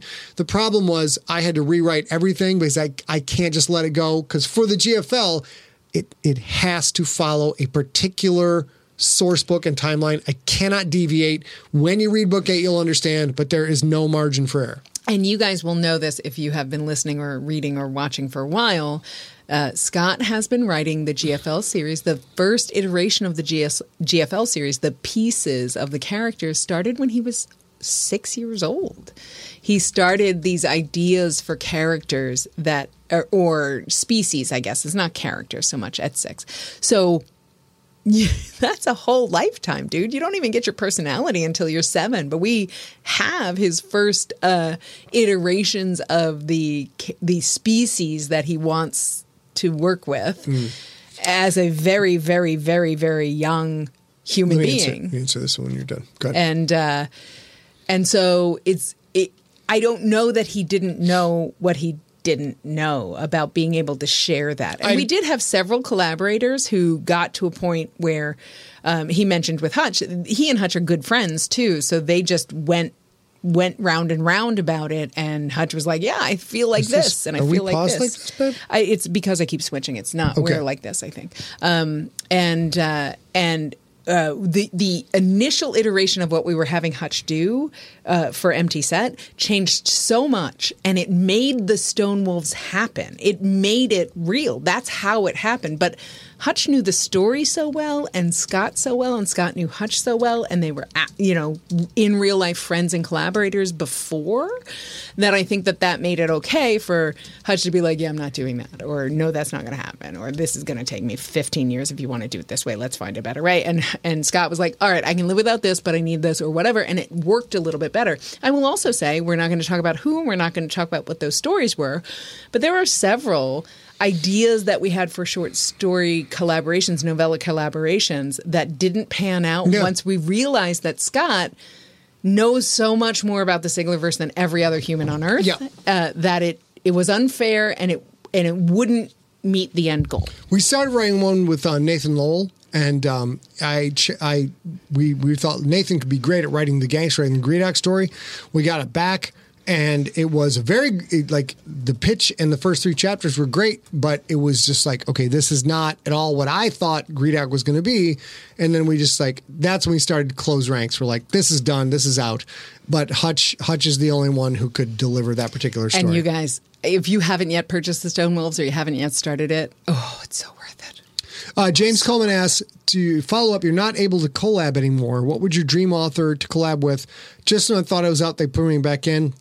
James Patterson. You put out James Patterson book, you uh, your your name is much more prominent. Um, so basically, the answer is is nobody. I we're for the first time in our in my writing career, we're turning down projects from people who want us to write a book to do a thing, and we have to say, uh, you know, that's a lovely offer, and I would love to do it. I can't do it, as I've often said.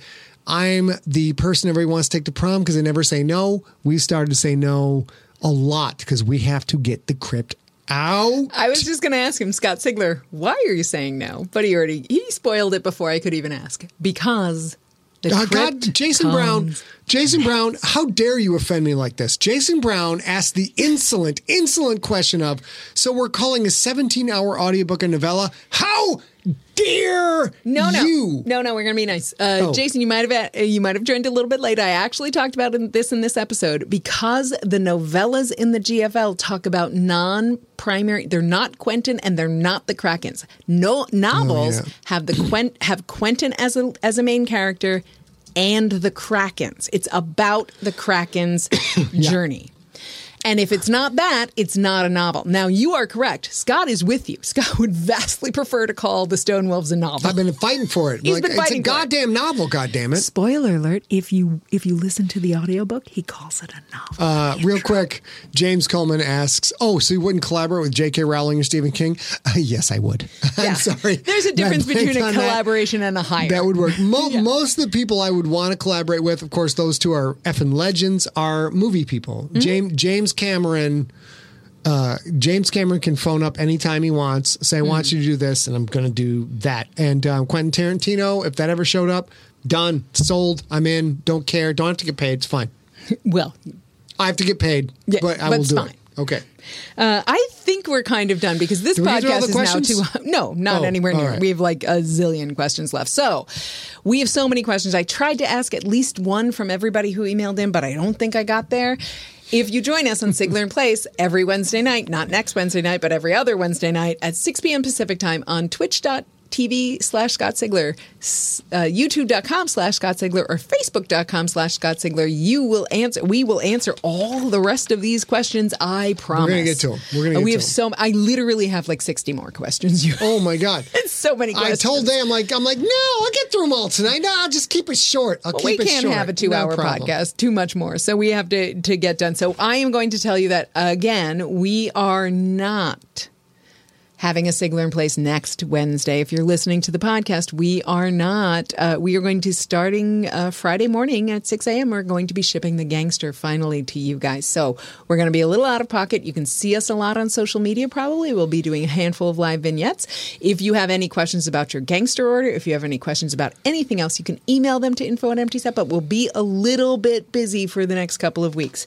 So uh, in the meantime, let's see. Uh, you uh, Oh, should always send any questions you have about anything. The best thing for you to do, info at emptyset.com, you guys. Like this right here. Easiest way. That always comes to me. I always get an alert. It always comes to me. We get alerts that that's the best way. Don't email me on Facebook. I won't even be there till Christmas. I promise you. Mm-hmm. No. So, uh, in the meantime, we still need you to absolutely stay safe, you guys. We're not out yet. We need you to stay smart. We absolutely need you to stay science. And for the the love, for the love of science, go reread Pandemic and watch how laughably predictable all of this BS was.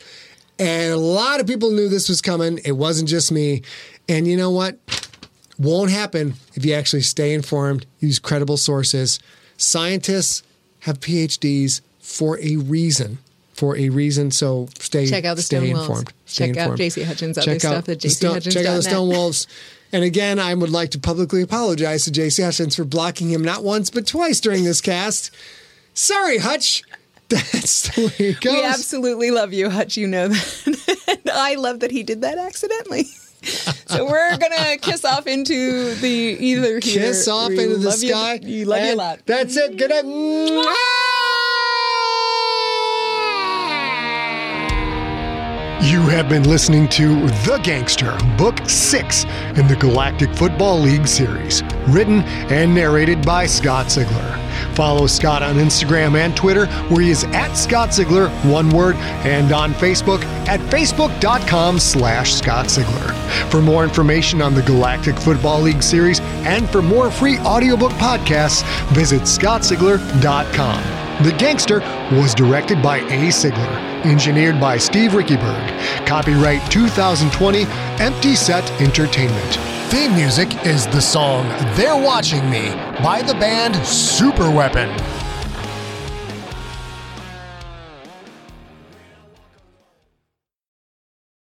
Hey there, it's Rachel Ballinger, and I am extremely excited to invite you to Rachel Uncensored. It's my podcast where I sit down and get real with my friends and celebrity guests, where we talk about all sorts of topics. And sometimes we might be under the influence when we do so. We cover things from personal stories to hot button issues. And it's the only place on the internet you can find an uncensored version of me. It's a side of me that you might not have seen before because it's not the most family or brand friendly. But don't worry, I'm still sort of slightly a decent human being. If you're intrigued, then make sure you check it out. New episodes drop every Wednesday. You can find it on Apple Podcasts, Spotify, or wherever you listen to podcasts. Trust me, you won't want to miss out on the fun and candid conversations we have here on Rachel Uncensored.